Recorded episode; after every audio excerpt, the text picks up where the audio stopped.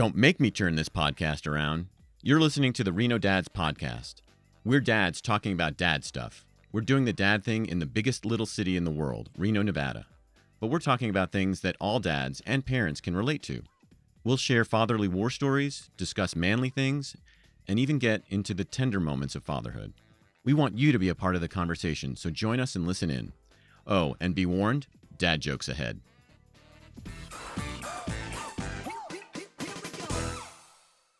Welcome back to the next episode of the Reno Dads podcast. It's Jonathan here, and I've got Jake in the studio, who's also a Reno Dad contributor and a licensed therapist. So, we're going to be talking about some parenting philosophies, uh, parenting and co parenting in particular. But um, I'll let Jake sort of introduce himself. And I know he has a, a couple of articles that are be te- that we're teeing up that we're going to be uh, seeing on the Reno Dads blog. And uh, I think uh, we'll have a really good conversation to kind of get us kicked off. Hey, Hey, man. thanks for having me. Yeah, man. I mean, part of the group and all, I guess. I know it's about time you came in here. What have you been This doing? This is my baptism, right? yeah, this is this is it, man. You're finally on the pod. I'm not. I'm not really part of Reno Dads unless I'm a guest on the podcast. We've had, um, yeah, we've had some luck with that. we we're trying to get everybody on the pod. We're trying everybody get to talk to about their um, the the different articles that they're working on because I think it adds for you know good content we've got on the uh, on the blog, but then also to come in and talk about it. We do some interviews around that. So Yeah, so here you are. Here I am.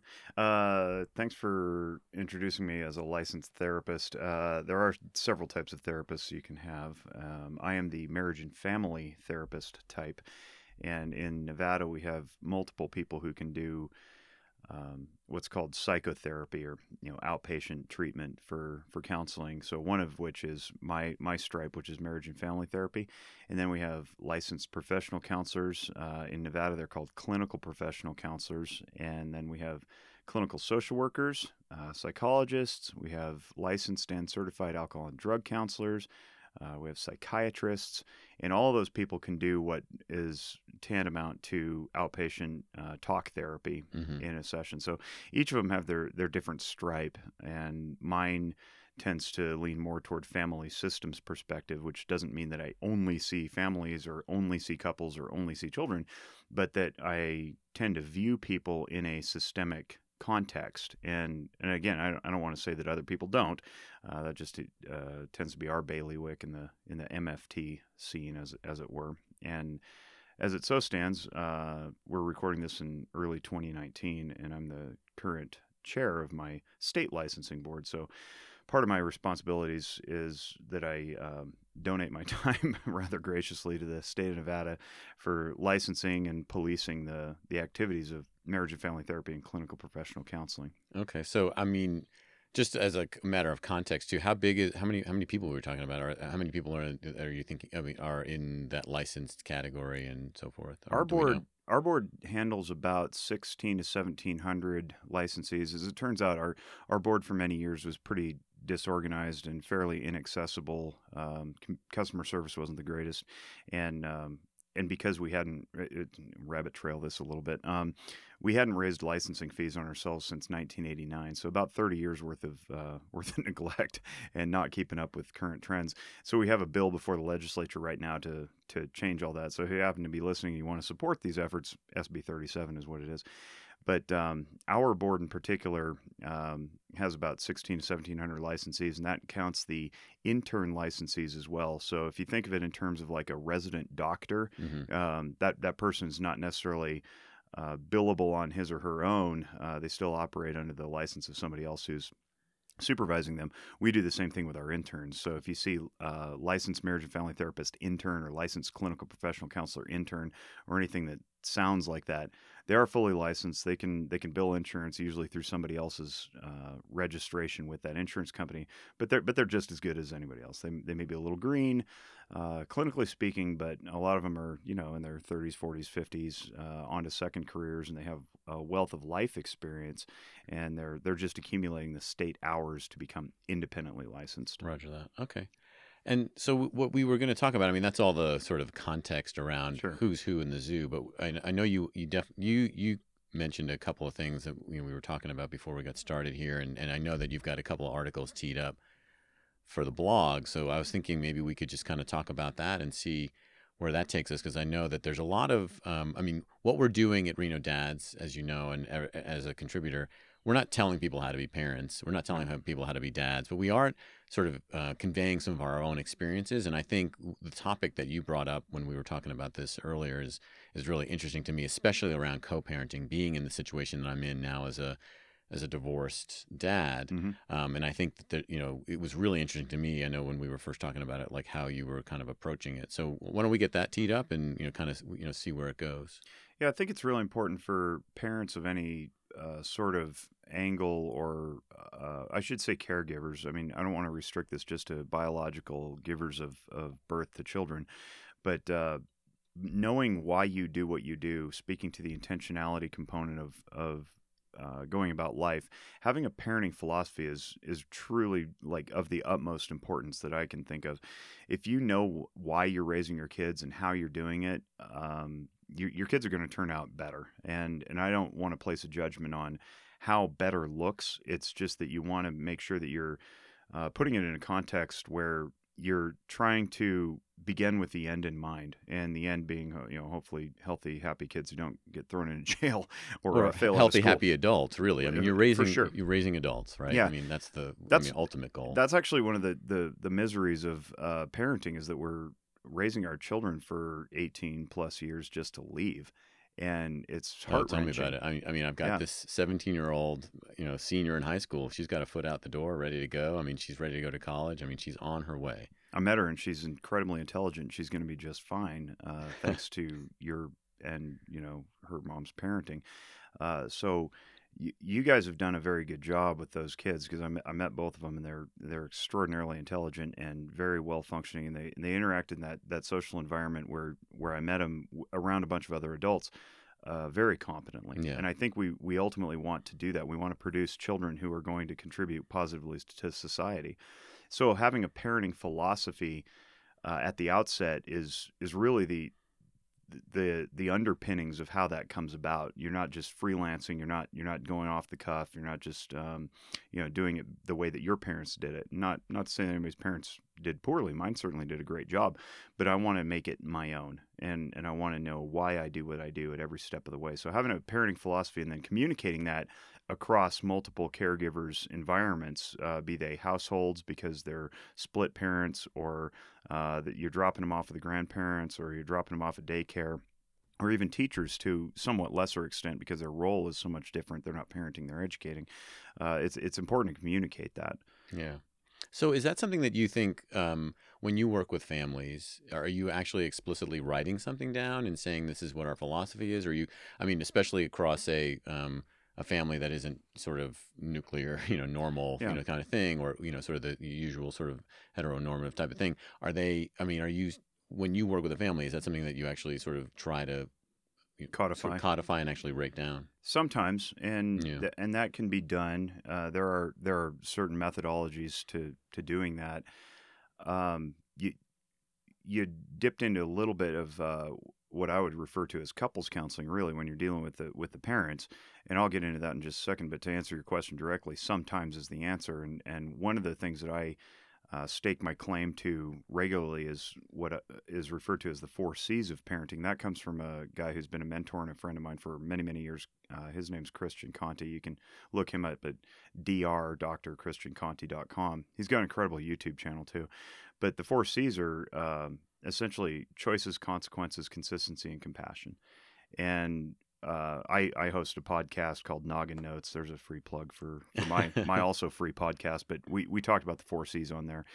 But that is that's one episode. Uh, I'm, I'm sorry, one example of how you might write something down, take home, tack it to the fridge, and then uh, with that intent, why why are you doing what you do whenever you inter- interact with your kids? Is it are you giving them a choice, and if so, is the choice on your terms? And then hopefully you attach some some pre-told consequences to that. And I th- and I think uh, consequences in and of themselves, we tend to think of them as negative, and that's not true. It's just, consequence is just a natural byproduct of choice.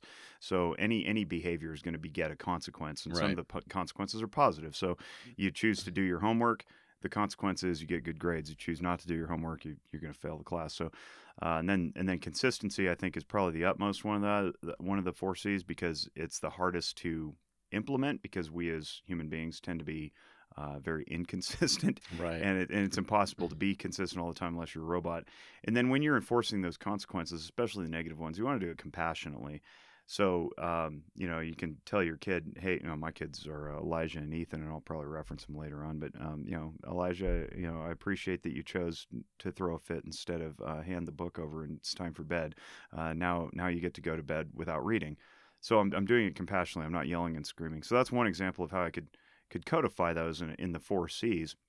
But uh, what I've found, and if you know, getting back to the uh, to the couples counseling thing, what I found is simply asking the question, "Do you have a parenting philosophy?" Uh, tends to make people gulp and Right. uh, re- uh, recline in their chairs a little bit and let out a, an exhale.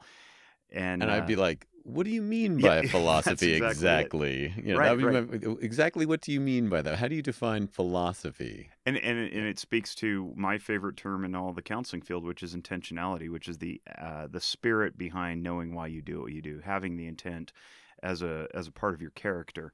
So, why do you do what you do? Do you know how how to parent children, and do you have a foundational understanding of where you're leading them? And it doesn't really matter what you choose as long as you choose something. Um, so that breeds an intimacy between the the parents that often they're they're sometimes lacking if there's stress in a relationship there's the, the intimacy gets sacrificed and the vulnerability uh, tends to go out the window so being able to just to to to help them turn toward each other and and bring everybody closer uh, in and of itself, I found is beneficial to the Mhm. parenting philosophy overall. But then they get to choose. Then they get to talk about it. It's almost like having a financial conversation. You say, "What What do you want to do with your money?" Same gulp, same backward lean in the chair, and same exhale of a sigh. I'm like, I, don't- I don't know. I never really thought about that. It's just always bill after bill after bill. And so if we if we take two steps back and have a macro perspective of how we're raising our children, we can then make an informed decision about how we're doing that. Right, right. Yeah, I think um, it's so interesting to be closer to the sort of period in time when my children are making their way into the world, right? I mean, my daughter, as you met and, and you mentioned, is really a foot out the door. My son is not too far behind in that sense. You know, he's thinking about starting to think about colleges in a real way, and and thinking about all of the choices we've made along the way, uh, including you know the the decision that we made to split. I mean, Right. and and that all of those things have had an impact. Um, all of the ways we've interacted with our kids over the years, and I I know personally that I've you know made mistakes over the years, and you know hopefully tried to learn from them. I think I you know you know like you said, I think my kids are pretty well adjusted, but it's still you know the the it's going to be interesting to see how they go even into the college years and you know and beyond because I think that there's a lot that I would do differently or uh, not so much differently. I think that you know there's a whole bunch of things that happened in the aftermath of the of the split that I think um, I would do differently for sure.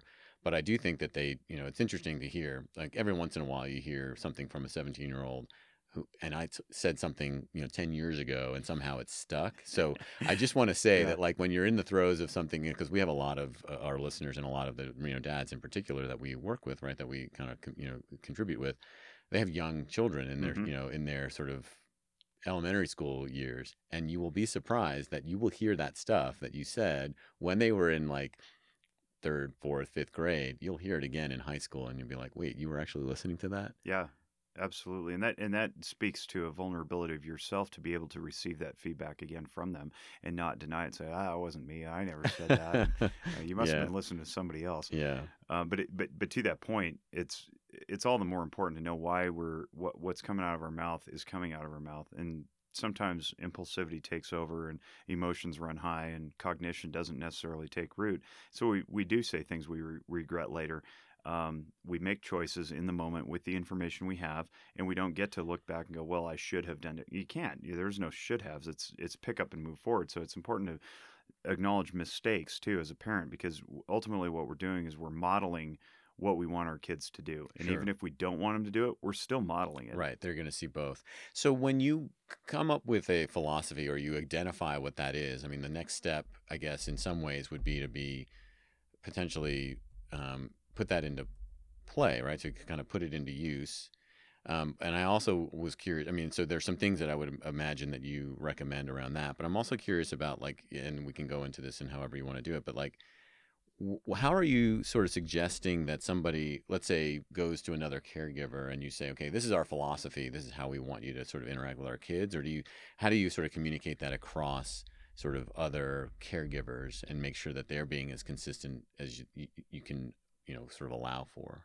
I think that the basic understanding of, of that we need to have of other caregivers is that they're not going to do it your way. Right. Um, no matter how much you communicate your desires, they're going to do it their way, and that's fine. And I think that children should have uh, an exposure to a diversity of thought as well as a diversity of environments. And as much as we want to teach peace and um, reconciliation and forgiveness and all that to our kids, they're going to encounter violence and willful neglect and uh, evil. You know, so so we don't necessarily want to jump in front of every potential negative outcome because that doesn't teach them anything either. Uh, but we don't want to just go purposely exposing them to that stuff. So right. what we want to do is we want to uh, pave the path as best we can to our our other caregivers, and and I tell parents. uh, So the four C's are my personal bailiwick because they come from a friend of mine, and and I like them, and and they seem to work uh, regardless of environment. But whatever parenting philosophy you manufacture for your own home, I think that parents have three jobs, and, and I'll get to the kids' three jobs in a second. But parents have three jobs. Uh, values, education, and safety. You keep your kids safe, uh, you teach them something, and then you introduce values to them. And it, it doesn't matter what those are, as long as they're they're taught, so that they're not having to absorb them from the external environment. Because you may end up having a kid come home with values uh, that are not your own, that you don't believe in, that don't align with your own uh, family's philosophy. They may learn something you wish they hadn't learned, and they may inadvertently put themselves in danger and we don't want that to happen. So I, I tell people that you know as long as the values, the education, the safety are are in place, then the the other caregivers are free to interpret that how they they wish. Your job as a parent is to teach them what those values, education, and safety are. So, um, if if in one home it's perfectly safe to go shoot guns, for example, and all the protocols are in place that everybody is, uh, you know, respectful and, and understands that firearm safety is important and all that, then the other home is free to do that. What you don't want to do is uh, say, you know, keep my kids safe, and you're a non-gun household, and then the, uh, you know, the grandparents like, we we shot guns, we're going to teach your kids guns, and then you lose your mind over it, right? Well, part of it, I think, is what you said too. Is like once you're w- when you sort of convey those values, ideally, then those are internalized by the children in a way that they understand them, and then they can recognize when they see something that's out of line with that Correct. in another place. And the same thing with safety. They could say the same thing about. I mean, granted, this takes a, a degree of maturity and an, a degree of sort of you know sort of intelligence and awareness that you know some younger kids might not have but certainly by the time they're you know sort of middle school teenagers they they will know like that's not in line with what my parents have you know taught me about what our values are so they could find themselves in a situation at a party for example and this is Mhm. you know something that i'm dealing with you know with teenagers they will find themselves at a party and they will find themselves in a situation that will be unsafe in some Correct. ways because of the you know sort of you know The sort of dynamic, yeah. dynamic or whatever's happening and they also might find themselves you know whether people are using you know or you know abusing substances or something like that and they can say well that's not my those are not my values and they can walk away from it or they can find a way to get out of it or they know that they can be safe by calling their dad or their mom to say pick me up i need to go In the counseling world, we're taught uh, at a quote unquote early age when we're fledgling clinicians Yeah. that uh, we are not responsible for somebody's change. All we are responsible for is creating an environment that's conducive to change. And I tell this to parents frequently that their job is not to necessarily sculpt their kids. Their job is to create an environment that's safe enough for those kids to come back when they're in distress and and and consult. So um, given your your party analogy there, if things are going sideways and the kids maybe made a few mistakes and it's 11:30 p.m. and and uh, they don't believe that they can go access mom or dad because mom and dad have become so judgmental that they've shut down that avenue. Your kid is now less safe. So you want to create an environment where you can deliver consequences that are negative. You can enforce the rules. You can inflict, you know, what amounts to to pain for choosing poorly, and still have the child come back to you with the trust and credibility that you want from them. And the way you build credibility is going back to that that third C of the four C's, which is consistency. Consistency breeds credibility. Time and again and it, and it and I've encountered so many parents who parent out of guilt where they say I don't want to cause my kid pain I can't stand to see him in distress and so instead you're, you're laughing um, instead they, they bail them out of that instead of riding through it and what that actually breeds is is an inconsistency which breeds a loss of credibility such that when the kid is in a, a tough bind they don't know whether or not mom or dad is going to drop the hammer on them, yell and scream at them, shame them, or welcome them with open arms. Uh, you know, even you know, like the prodigal son was welcomed back. Right. So we the consistency is super important, and you want to create an environment in your home such that your kids are welcome to return with their uh, potentially embarrassing uh, series of choices that they made, and know that they're not going to get you know kicked out of the household for it. Um, and that's tough. That's a, a tough rub, especially in a society like you know Western civilization that ranks its crimes in a hierarchy of you know uh, bad to worse. Um, we don't we don't necessarily want to do that because it can create an apprehension in the kid um, that they that they end up making poorer decisions later out of those initially bad decisions, uh, and and you know, just to, make a bad situation worse. Absolutely, yeah. absolutely, and and I think to that end, you know, there's probably people listening who are saying, you know, like yourself, or you know, have kids in their adolescence. Go, well, that sounds to me like something I I should have built in in the first place, and now it's too late. And and to that I say, it's never too late. Kids are amazingly resilient. Uh, just like adults are, we can all change. And it, I mean, if I didn't believe that, if I didn't fundamentally believe that people can change at any point in their lives, my profession would cease to exist because Right. we would just be stuck in our patterns. Yeah. Yeah, it's interesting. I mean, I'm I'm sort of dealing with that and have dealt with that in different ways, and it's it's been a challenge, I will say, uh, at times. From this, I mean, from a personal standpoint, I won't get into too much detail other than to say that, you know, we tried to put in some. Uh, I you know I think I thought we communicated pretty clearly on some things, for example, around driving, or like cell phones and things like that. The things that you know you're sort of dealing with now through you know middle school. You know, like we, you know, we I thought we had some pretty good uh, you know sort of intentions with okay this is how we're going to deal with the cell phones and Mhm. this is how we're going to deal with driving and and you know when we did that and you know I, I we made the effort to do things like even write it down and say hey this is what your responsibilities are as a you know as a kid. You're going to have this great privilege of a you know of a phone and here's how you're going to keep it. And then we, here's how we're going to you know sort of keep our end of the bargain as well and some of that got you know sort of you know sort of waylaid when you know things changed in our family but um, it you know the idea of sort of writing things down and being very consistent is really very important to me i mean from my background uh, or just who i am um, and it was a- you know it was a lot uh, different from you know say the you know the sort of the mom standpoint or Mhm. things like that and I, I think she just had a different you know point of view of how Yeah. we were going to enforce some of that stuff Yeah, and there and there's no judgment in there. Uh, one is not better or worse than the Right. other. Um, and and what I would tell parents is that if they're struggling with a lack of consistency across households, uh, say it's the uh, the the biological parent in a different home in a in a split family like yours, or if it's just grandparents who tend to spoil the kids and not um, pay heed to what the the, the actual parents want, uh, or it's or it's the teacher with uh, loose boundaries at school. Uh, you know, make maybe lets them turn in their assignment far later than than was assigned. What I tell those folks is, it doesn't matter. And I want to. Sorry, I should probably put an asterisk on that.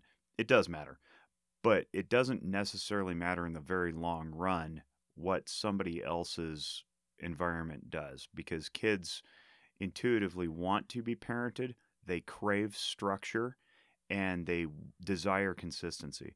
So if you yourself in your own home can provide that stuff, it doesn't matter what the rest of the world does to them or for them or what they what they bail them out of. Eventually in the long run, they always figure out who is the the most valuable person to their life. And I mean, we've got research that backs this up, and I don't have to stipulate to that, but that I think intrinsically we all know that um, when people have our best interests in mind and not simply our, um, you know, compatibility or our fun or our, our collegiality, then we tend to be drawn toward those types of, of figures.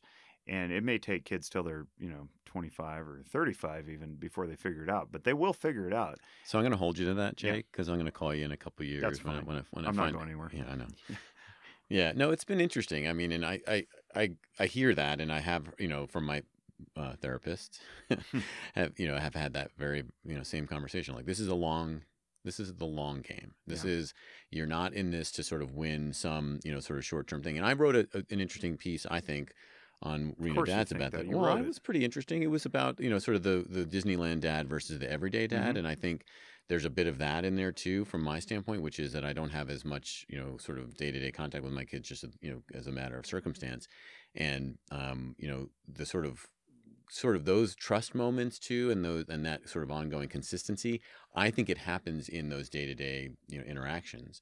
So it's hard for me to establish some of that personally and it's been something that i've been you know challenged with over the last couple of years. But i do think what you've said is is, is you know is is consistent with what i've heard from other you know sources around this conversation i've had with therapists and saying like yes you know you will you will you know it, the the structure you're providing and the sort of sort of mm-hmm. approach that you're taking is the is the one that is best for you and best for your kids and it will it will it will serve in the long term to like give them what they need.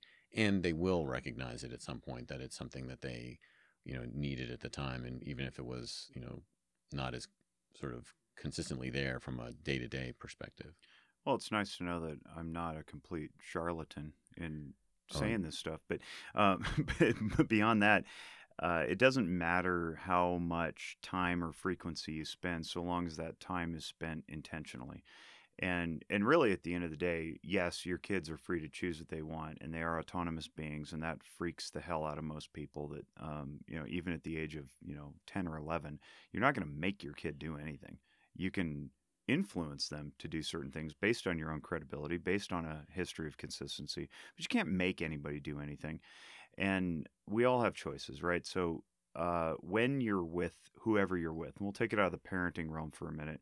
Um, if you're in front of an audience briefly, all you can do is deliver what you yourself are able to carry through with. So if you make a promise, follow through with it. And that goes with, you know, not just, you know, you better not or else, but also with if you do, then I shall provide.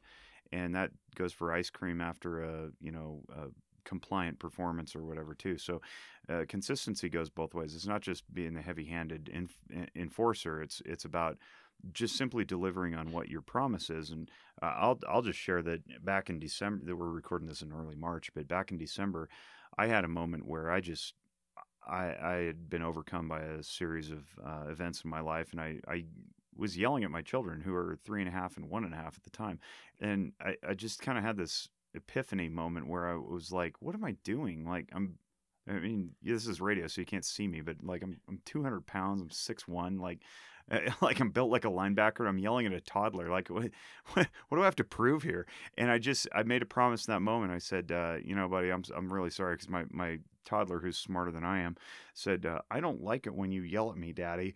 And uh, and it about brought me to tears, which is appropriate. Uh, and you can learn more about that in my shame column that I wrote for Reno Dads. yeah Uh, and and I said, you know what, I'm I'm not going to yell at you anymore uh, about stuff. I'm going to yell to get your attention for sure. And and I told him that. And by God, I'm going to hold to that because I made a promise, and that is consistency. So right you know, I've I've since yelled at him, but it's to you know drop the sharp object or stop hitting his brother. But it's not a continual beratement in a loud voice, Right. which is just totally uncalled for for a for a child. I mean, these children are walking the earth for the first time.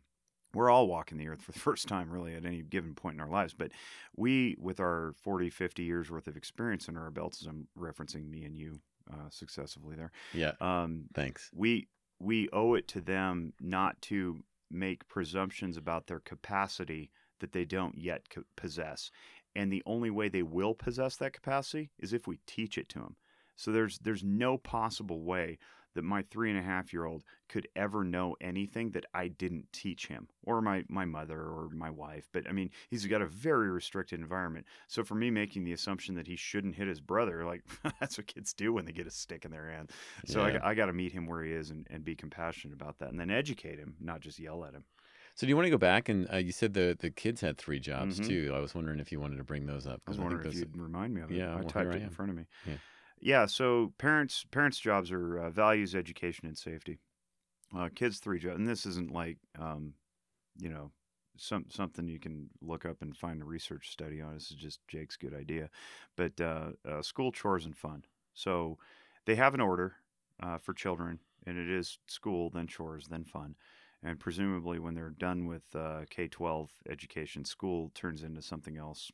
Uh, but but they're free to make that choice once they're adults.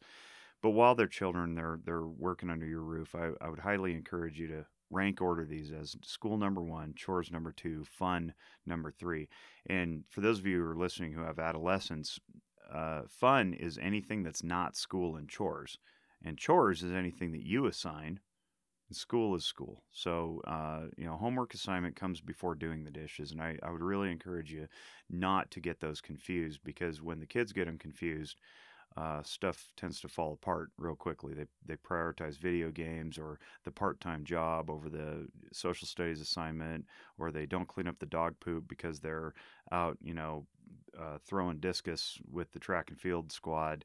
And so we want those in order: school chores and fun. And the temptation, I think, as you grow older, is that those become fungible. They can they can be replaced and tabled and put aside. And well, the dog poop can get cleaned up Saturday instead of Thursday. But when the parents know that the trash gets picked up Friday, you got dog poop sitting for a week, uh, stinking up the joint if it doesn't get thrown out Thursday night. So, you know, we want we want to we want to keep those in mind. There is an order. at school, then chores, then fun. I, I'm curious because I would I was wondering. I mean, when you were saying those things, um, I, I totally agree. School is like the number one sort of priority for kids, you know, to, to really focus on, and, and that has been a high priority in our in our family for. And that's only, time. by the way, because it's mandated in our United States of America. So if it, it, you know, if if it weren't, you know, legally mandated, that may be a different conversation. But Yeah. for now, we, we kind of got to comply with the law. Yeah, and and I think that it it serves us well to have an educated populace. So let's just Absolutely, let's just leave it there. But I think also when you say chores, I would sort of expand that a little bit to maybe consider just like family things and family obligations. So I think the family obligations include contributing to the family sort of well-being in the home. That includes things like chores, but it also I think includes things like being present for the family things that you do and Yeah, the- birthdays you know, and uh, yeah, so so I would probably you know, sort of expand it a little bit, and then I, I agree. Like the things that are fun are yeah, they will always be the last priority in that in that list. That's why these are foundational components. They're not specific in any way because I think they, that that uh, definition of chores, as you put it, points back to the values part of being a parent. You're teaching them that family is valuable ahead of part-time job for nine bucks an hour. Um, it's amazing that I'm saying that now because when I was working my part-time job, it was 4.25 an hour. But uh, Oh, you should see what my, my, my kids are making for um for um, babysitting these days and tutoring and things like that. It's a it's a pretty I mean, one that's probably more than I'm making. no, I doubt it.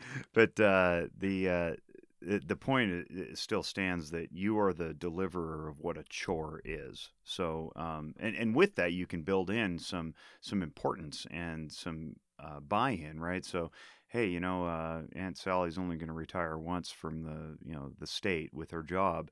Uh, it's really important that you be there and that you forego the the extra shift you could pick up for your 36 bucks or whatever. Yeah, know. sure. Yeah.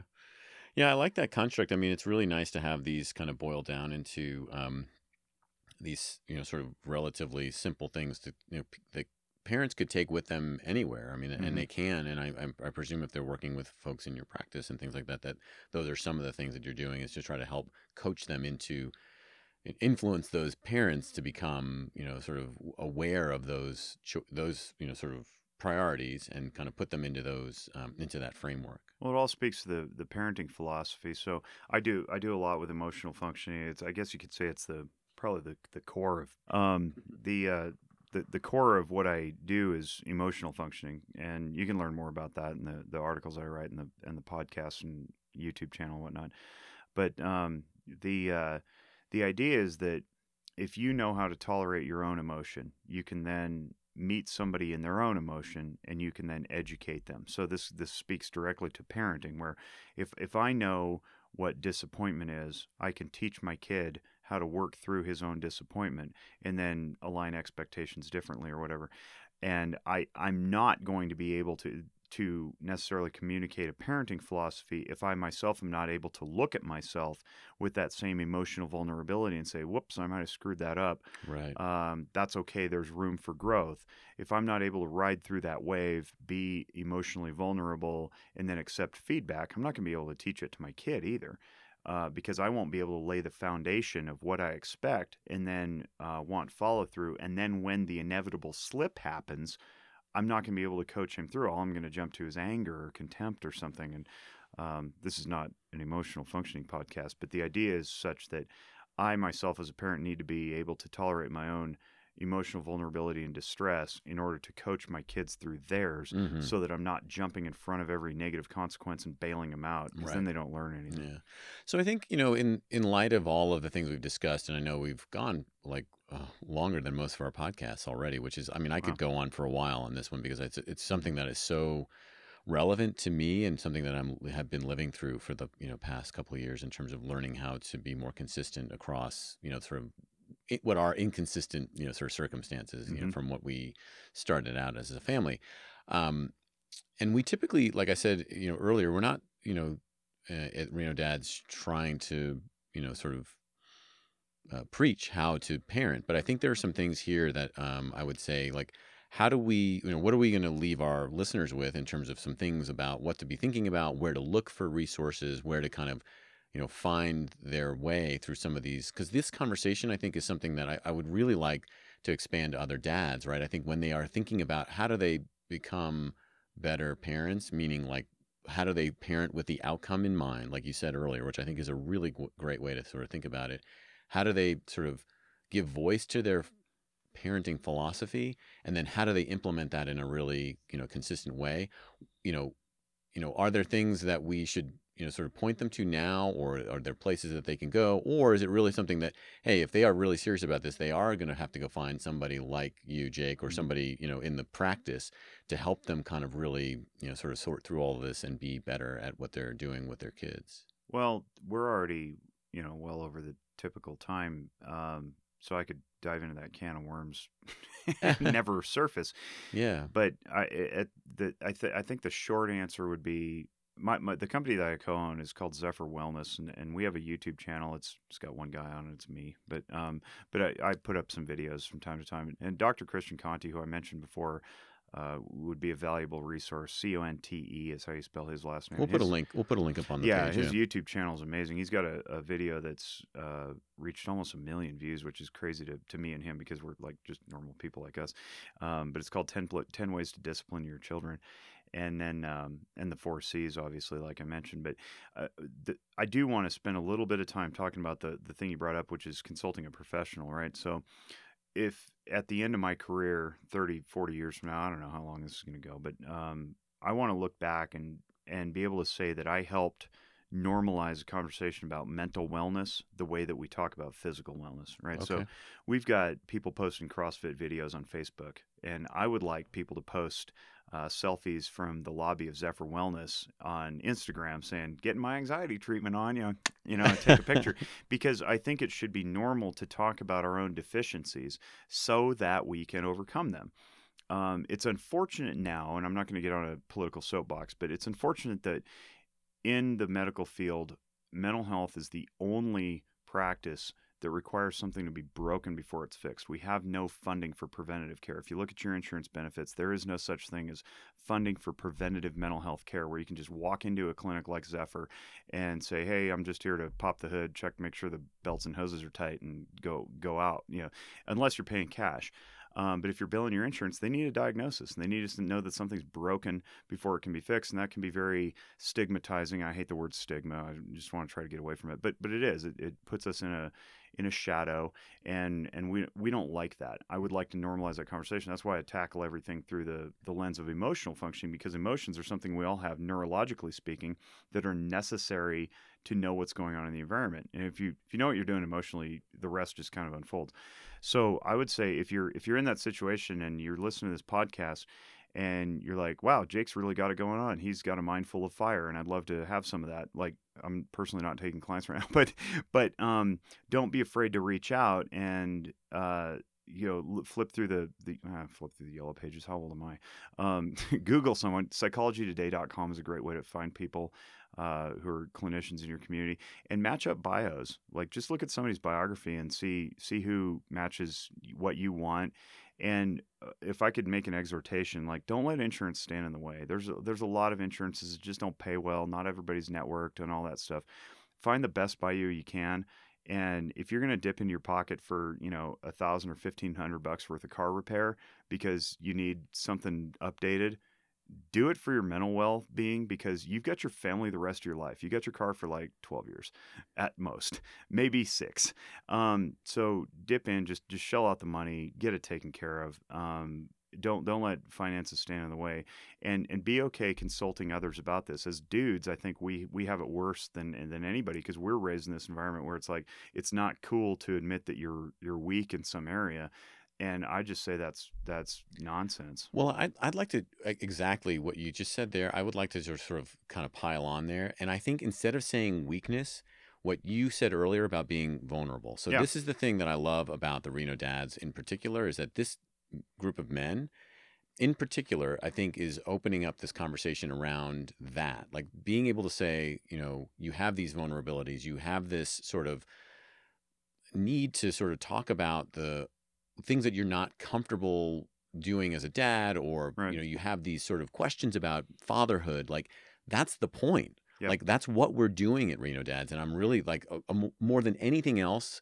you know we can talk to lots of really great folks in the in the community we can talk to and we do great content we do great events but what i'm hoping that people will hear when they listen to something like this and they read your articles and they read the articles that we are putting out there that mm-hmm. show what we are encountering as men as dads and what we are finding ourselves to be you know where we're finding ourselves to be either lacking or just not as capable that when we say that out loud and we give it voice and we say you know and we sort of admit to it that we are putting ourselves in a in a vulnerable mm-hmm. situation and as a result it's not a weakness. It's in fact really a strength i mean and, and should be viewed that way and I, it was a really interesting thing i mean I'll, you know sort of we do you know we're, we are like sort of longer than we've been on on this that's um, okay people episode but i would i would just say that listening that means they love us yeah, well, what's interesting to me is that there was a great um, uh, event a couple of weeks ago. I think it was it was uh, Obama was doing something with um,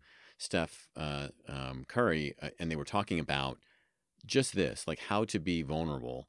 And again, like being masculine without being, you know, kind of tripping into toxic masculinity Mhm. means just that. Like you don't have to bro up to Right. be, you know, to be a man. You Right. have to, you, you know, what you have to be is man enough to say, I'm having this problem. I cannot figure it out on my own. How do I get help? Well, it's humble. It's it's humility, and I and I think just to push back a little bit on the weakness thing, I think we we as a culture have judged weakness as bad, and so that if therefore you are weak, then you are therefore bad as a person. I just think the word has a connotation. Absolutely, yeah, exactly. And, uh, and you know, and I'm my my undergrad's in journalism, so I'm on a one man mission to correct everybody's you know lingo. But um, the the weakness is a good thing. It, it allows you to, in your weakness, find your strength by overcoming it or pushing through it, and then growing from it. So vulnerability, weakness are all interchangeable as far as I'm concerned. Um, and if anybody trips up over weakness, that's fine. Just substitute the euphemism of vulnerable. Uh, it doesn't bother me one bit. The point is to get there. Get there and acknowledge that you don't know every damn thing in the world and that you can learn from others. And in turn, that'll benefit your kids. It'll benefit your, your, um, employees it'll benefit your spouse. All the relationships all the as, as, as you understand yourself the better you can be interacting with anybody right? Anybody that you encounter because you understand yourself and you have this self-awareness. I mean this has been a journey for me over the last couple of years in particular. I mean you know just you know through like i said through the challenge of, of a divorce and like finding myself here in reno you know Mhm. without a whole lot of support. Yeah. so you know i i think that um you know what I have personally encountered and what I've personally experienced, you know, sort of speaks volumes to this. And I, I could not agree more uh, in terms of like being able to find your way through that and then recognize that that was a weakness or that was a you know, vulnerability or however Right. you want to characterize it.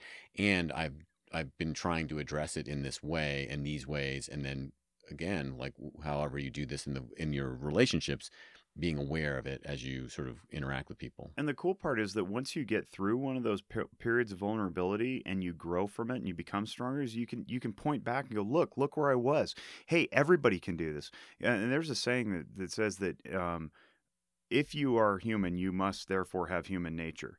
Therefore, any human that's ever done anything is also in your nature. Whatever they did is in your nature. So all the greatness that anybody has ever done, you can do that, and uh, along with all the the bleakness too. So let's let's be open to the idea that that we can humble ourselves to our very nature and say, you know what, I, I'm gonna I'm gonna need some help in this process, and that's where where you know places like Reno Dads come in because we can we can be that that silent sounding board for through a podcast or articles where people are just kind of like clicking and be like, am I alone in this? like, no, you're not, right? not at all. And yeah, I, and I, I've really enjoyed your articles over the you know the, the span of the time that you've been contributing, and I and I'm really looking forward to more of them as they come out because I think I think this is the conversation. Like to me, at, at its core, what Reno Dads uh, you know can provide is just that. Like Mhm. somebody will click on a link or listen to a, a podcast and say, "Oh wow, I have that," uh, and I'm and I'm experiencing that now. I know that I'm not you know by myself. Yeah, this. yeah. I mean, I mean, look, man. At the end of the day, like, it, all I want is if if I have to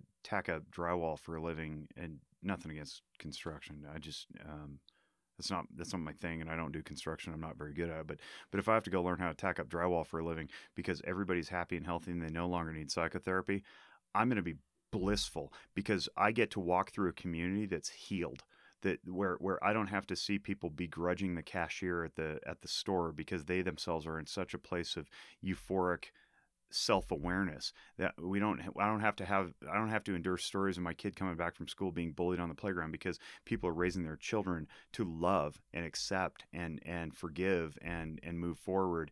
Um, there's there's no bitterness there's no resentment. So like I would love to therapize myself out of a job. That's why that's why I give all this stuff away for free. You know like I, I'm not tracking it. It's not it's not a thing for me uh, podcasts and articles and you know Reno dads and um, service to the state and all that stuff. It's just like I just want people healthy man. Like I just I just want people to be um, happy and I think the pursuit of happiness is and I wrote an article about that too you can find it at Zephyr Wellness but um, the pursuit of happiness is ongoing and yet it's ever present because you can find it wherever you are and as long as we just let go of that you know comparison and judgment and all that stuff um, be where we are raise our kids love others and kind of just let go of the other stuff uh, that may distract us from that we're going to end up being healthy and Yeah, that's a great. I, I think that's a really great place to end. I mean, we Yeah, kind of wound sure. we wound ourselves around a lot High of different five. conversations. High five there, Jake. Well, thanks so much for coming in, and uh, we will definitely have you back on because this has been a conversation that I know we will want to continue uh, in the future. And um, yeah, if you have any questions, you know, uh, reach out to us on Reno Dads, and we'll uh, we'll talk to we'll, we'll hopefully hear from you guys soon. Thanks. You've been listening to the Reno Dads podcast on renodads.com. Thanks for listening. We'd love to hear from you. Stop by renodads.com and click on Contact Us and let us know what you think and what you'd like to hear on our show. Don't forget to follow us on Facebook, Twitter, and Instagram at Reno Dads. And subscribe to us wherever you get your podcasts. We hope you'll join us here for our next episode, and we'll see you online at renodads.com.